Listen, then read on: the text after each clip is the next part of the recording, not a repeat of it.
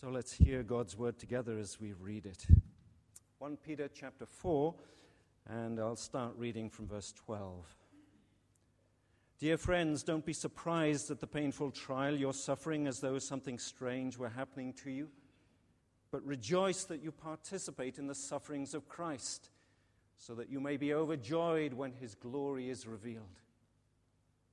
If you're insulted because of the name of Christ, you are blessed for the Spirit of glory and of God rests on you. If you suffer, it shouldn't be as a murderer or thief or any other kind of criminal or even as a meddler. However, if you suffer as a Christian, don't be ashamed, but praise God that you bear that name.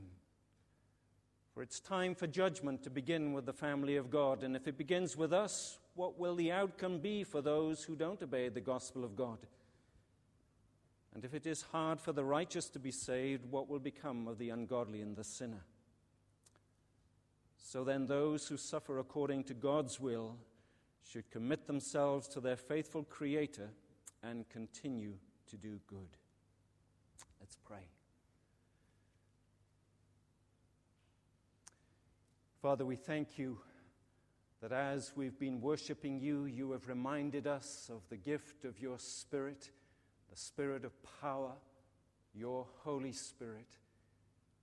And we pray that we would know His working among us now, that you would make your word alive to us, and that you would accomplish every good purpose that you have for us, considering your word together now. Holy Spirit, come and make your word live, we pray. In Jesus' name, amen. Ezat Atala was, was a 45 year old businessman. He had a cell phone business in Benghazi in the east of Libya. He had a 15 year old uh, son, 11 year old daughter, and was living in Benghazi uh, with his wife.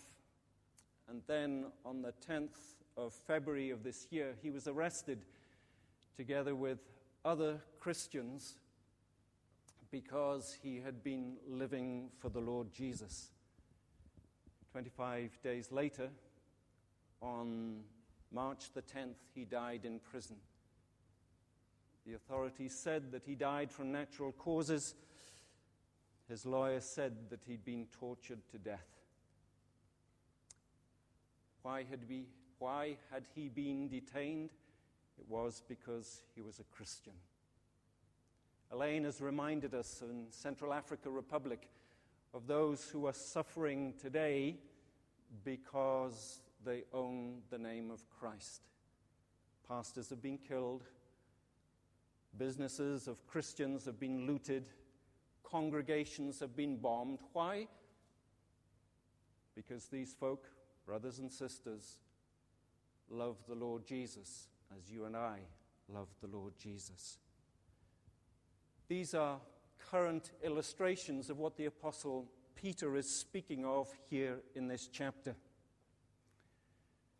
Peter has been reminding us from chapter 1 that suffering isn't something to be shied away from or something that is a strange experience. Peter is saying that suffering is an integral and necessary element of what it means to be a Christian. That if we are a disciple of the suffering Christ, of the crucified Christ, then we are to expect suffering. And in some senses, this portion that we are to look at now is the summit of Peter's teaching about suffering. What's the context? The context is that there are the people to whom Peter is writing have been suffering because of their faith, because they've been driven from their homes. They've been persecuted. They've been separated from their family. Their goods have been looted, and even some of them have been put to death.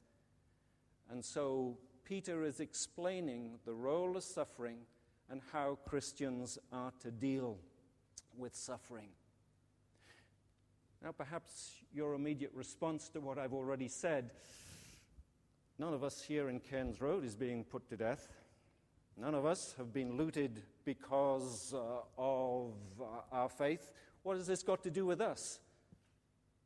That's the immediate context, but Peter is explaining in a wider sense that suffering isn't just the things that I've enumerated, but it's that pain, that, those difficulties that flow from our obedience to Christ when we choose Christ's way and not any other way. And so, in our context, it means that when you're in school and you seek to honor Christ, you are suffering, as Peter is speaking of here, when your friends reject you, when they speak badly about you,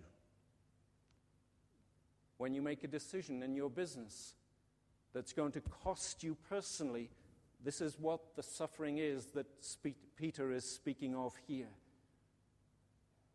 When your family don't invite you to family celebrations because your values are different because you follow Christ. This is the suffering that Peter is speaking of here. And so, whether it's the threat of death, whether it's the threat of looting, or whether it's the threat of rejection, how are we to respond to that suffering? And Peter then explains what we are to do. If we look at verse 12, the first instruction that he gives here is don't be surprised. Don't be surprised that the painful trial you are suffering is something strange were happening to you.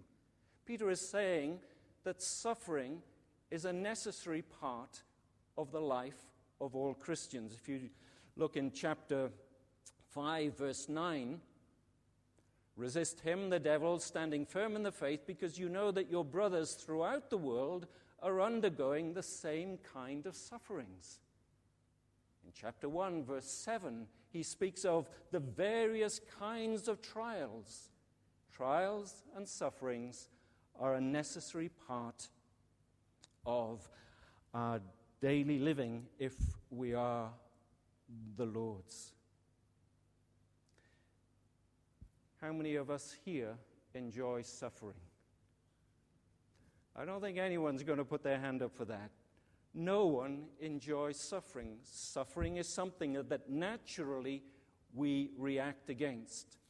If you turn to Mark chapter 8, you will see the response of the Apostle Peter himself when the Lord Jesus was teaching about this very issue. The Lord Jesus, in verse 31, began to teach them that the Son of Man must suffer many things and be rejected by the elders, chief priests, and teachers of the law, and that he must be killed and after three days rise again. He spoke plainly about this, and Peter took him aside and began to rebuke him.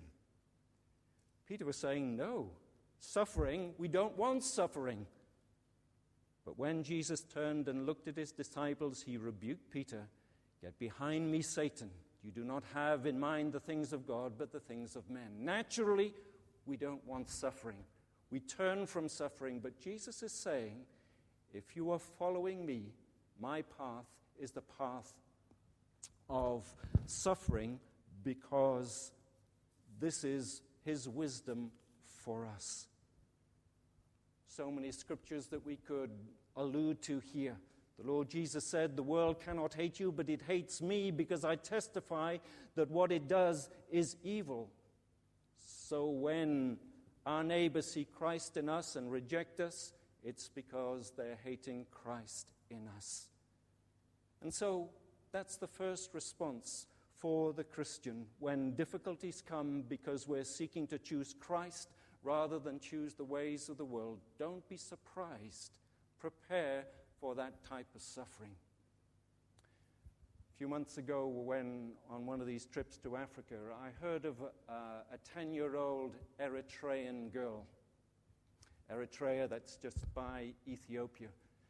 She was the daughter of a pastor, and the pastor recognized that in that country where persecution is very severe, that he, he was likely to be targeted. And one day, the inevitable day came when the authorities came for the father, the pastor.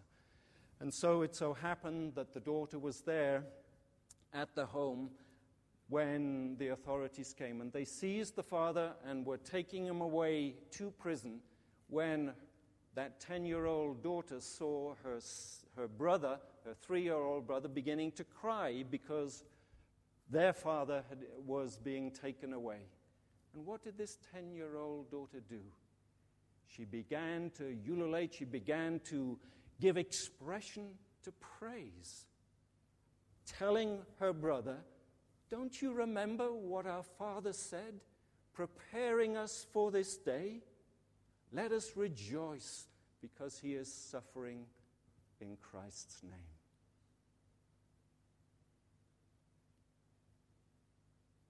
The pastor was prepared. He was expecting suffering, and he was teaching his family to expect suffering.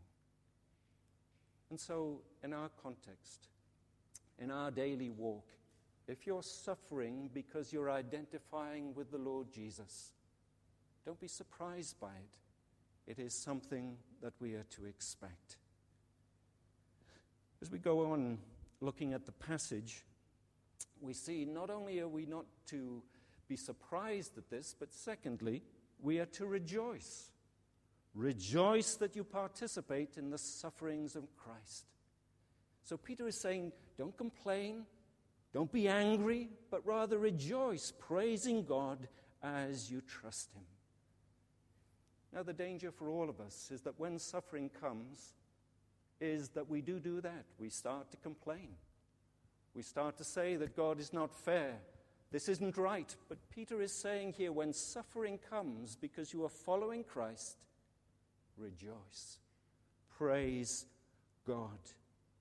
Naturally, that's difficult for us to do, but by the Spirit of God, He comes and enables us to do that supernatural thing, which is to praise Him in the midst of suffering. Luke 6 22. Blessed are you when men hate you, when they exclude you and insult you and reject your name as evil because of the Son of Man. Rejoice in that day and leap for joy. That's the instruction that the Lord Jesus Himself gives to us. When you are hated, when you are rejected, because of my name, rejoice. And the history of the church is replete with examples of those who have actually done this, who do this in glorious ways. In the 16th century, there was a man who was burnt at the stake, John Bradford. And as he was being prepared to be put on the place where they were going to attach him and then put the uh, wood around him, the person with whom he was going to be burnt was feeling that fear and feeling that uncertainty. What was his response? He said, We will have a merry meal with the Lord tonight. We will have a merry meal with the Lord tonight. Naturally speaking, we can't do that. But God, by His Spirit, comes in that difficulty and enables us to give praise to God in such a difficulty, in such a difficult setting. Rejoice that you participate in the sufferings of Christ. If you are insulted because of the name of Christ, you are blessed. And why are we blessed? For the Spirit of glory and of God rests on you. And so, when in school you are insulted because of Christ, when in the office people speak badly because of you, because of your attachment to Christ and His values, the Word of God is saying that the Spirit of glory and of God rests on you. It may be that you are rejected. It may be that you are looked down upon. It may be that you are excluded from their society, but you are not excluded from the society of God Himself because the Spirit of glory and of God rests on you. As we were reminded this morning, uh, just an hour or so ago, nothing tangible, you can't see, but you know His presence and you know His power and you know God's endorsement and His approval. Again, a few months ago, one of these trips to Africa, I was speaking to one of our people who were in Khartoum. And in Khartoum, in North Sudan, right now, there again is a crackdown on Christians. And in one of these crackdowns, the government came with um, the necessary equipment to knock down churches. And so they came with the crowds and they knocked down this church that had been built by the local Christians there. And so the Christians were gathering to see what was happening, to see what the government was doing. And as they were burning the remnants of uh, that church, what did the Christians do? The Spirit of glory and of God was upon them, and they began to praise God. Fascinating to hear the Muslims' reaction. Why aren't you angry? Why aren't you upset? They were dumbfounded because of praise in the midst of suffering and in the midst of difficulty. And that's how God enables his people in pain and in difficulty to bring praise to his name. Not because they screw up some faith from somewhere to do something like that, something Christian, but God comes by his Spirit and enables the broken, weak people to bring glory to his name because his Spirit is upon them. And so there is a divine glory that rests upon the child of God who is suffering. And I'm sure we can speak of different people who we know in our own experience for whom there is something different about them because Christ's presence is upon them in some special way. This spirit of glory, where, they, where we see something a little more of Christ through the suffering that that individual is experiencing. As one uh, well known archbishop said, adversity is the diamond dust with which heaven polishes its jewels.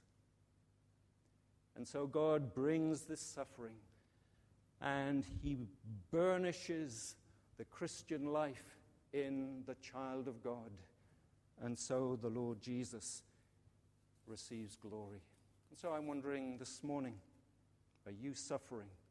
Are you experiencing difficulty because of your attachment to the Lord Jesus? Take encouragement, take heart. God hasn't abandoned, He continues to minister to you and has promised His Spirit to enable you. Acts 5:41 They called the apostles in and had them flogged then they ordered them not to speak in the name of Jesus and let them go. The apostles left the Sanhedrin rejoicing because they had been counted worthy of suffering disgrace for the name. God's Spirit upon his people enables them to rejoice in the pain of suffering. But then Peter goes on and he says, verse 15, if you suffer, it shouldn't be as a murderer. If you suffer, it's not because of any wrongdoing, sinful action of your own. No doubt it was a danger for, or a temptation for these Christians. They had been persecuted, they'd been treated unjustly. Maybe they had the Moses syndrome. Do you remember how Moses, he tried to bring about freedom for his people by killing the one who was oppressing the Israelite? And so maybe there was a temptation for them to rise up and attack. Peter is saying, no, don't suffer for wrongdoing. Verse 16 if you suffer as a Christian, don't be ashamed. Don't be ashamed, but praise God that you bear that name. I'm guessing that many of us have heard that response as we've sought to speak of Christ and share the Lord Jesus with others. Who do you think you are? Telling me to trust in the Lord Jesus. You ought to be ashamed of that message. Peter is saying, Don't be ashamed. Don't be ashamed of the Lord Jesus. Don't be ashamed of his message. And Peter's instruction here is all the more powerful because it's Peter who is sharing it. Peter was ashamed of the Lord Jesus at, one point, at what point in his life?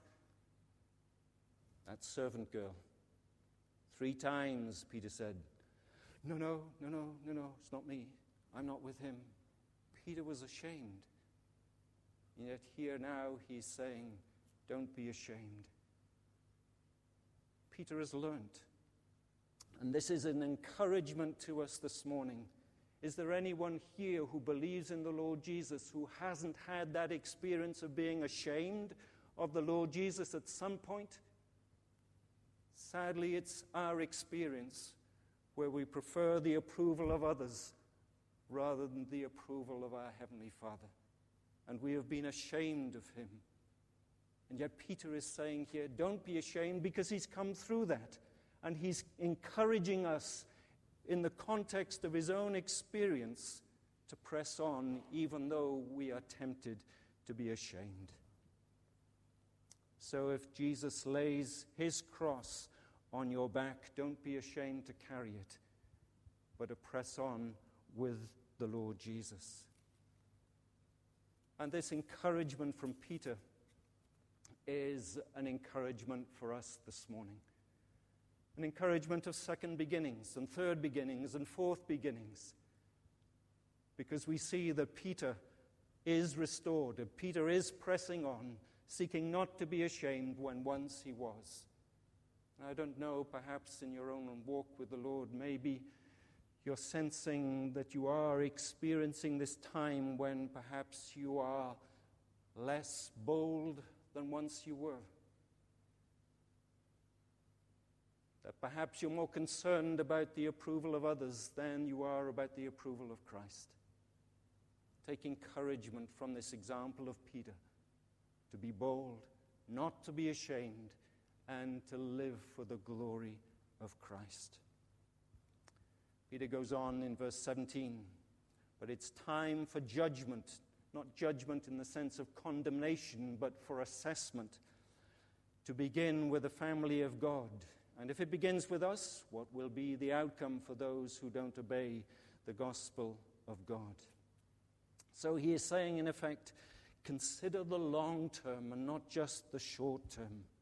If Christians experience the glories to come only through suffering and pain, what will be the lot of those who aren't Christians, who disobey and are in rebellion against God.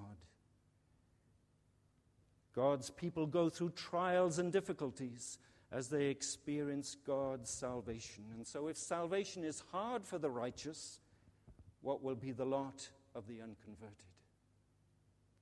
Peter is saying here have the long term view. How easy it is to have that short term view, the pleasure of the moment, the immediacy of now it's easier to avoid suffering now. But Peter is saying, have that long term perspective. And with that encouragement, in verse 19, he says, Those who suffer according to God's will should commit themselves to their faithful Creator and continue to do good. Just a, such a fascinating conclusion that he comes to here. What is that conclusion? Is to continue to do good, even though suffering is painful. I think we all recognize then when we start to suffer, when your hand goes closer to the fire, you withdraw. Peter is saying, press on in faithfulness to God, in seeking to give expression to your love to Christ continue to do good. And what's the encouragement? The encouragement is that we are to commit ourselves to our faithful Creator. Why did he use that word Creator? Why didn't he say Lord? I think he uses the word Creator because he knows each and every one of us. He knows how we are wired, He knows how we are made up. And our God understands each one of us, knowing what we need in order to keep going on and bringing glory to his name. And so, whatever your situation is, commit yourself to this Creator who is faithful. He's not going to let you down. He's going to empower you. He's going to give you that wisdom. He's going to enable you to give glory to His name so that we see it there at the end of verse 13 so that you may be overjoyed when His glory is revealed. There is a long term view about our lives here. And Peter is saying, keep that in perspective.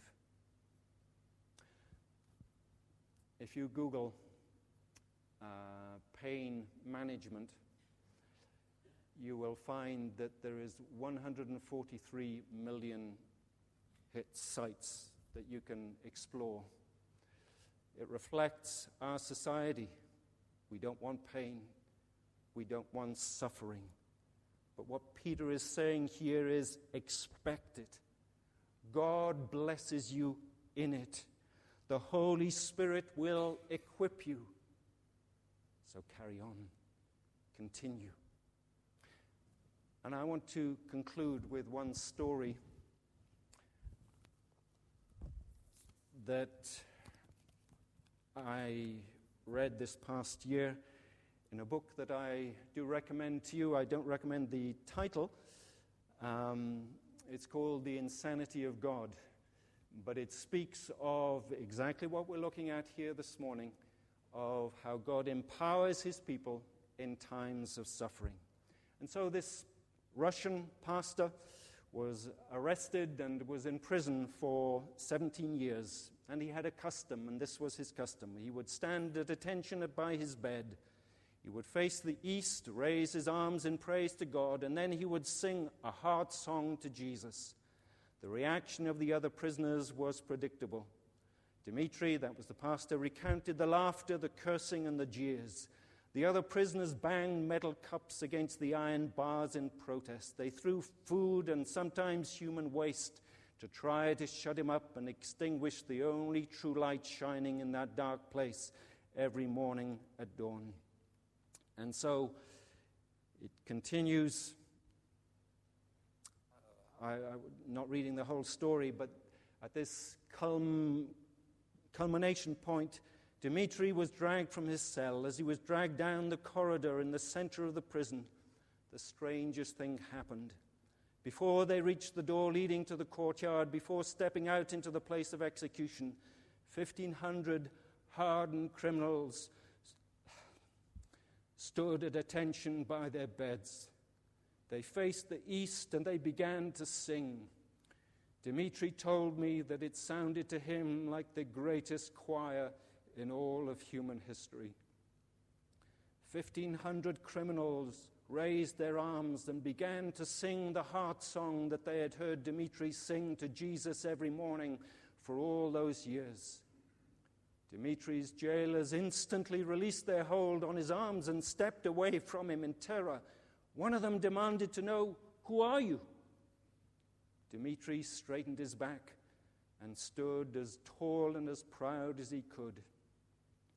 He responded, I am the Son of the living God, and Jesus is his name. The Spirit of God and of glory upon his people enables them to continue bringing praise to the name of the one who has loved them and has given himself for them. May the Lord help us on this day of Pentecost to know the filling of his Spirit and so live and continue for the glory of Christ.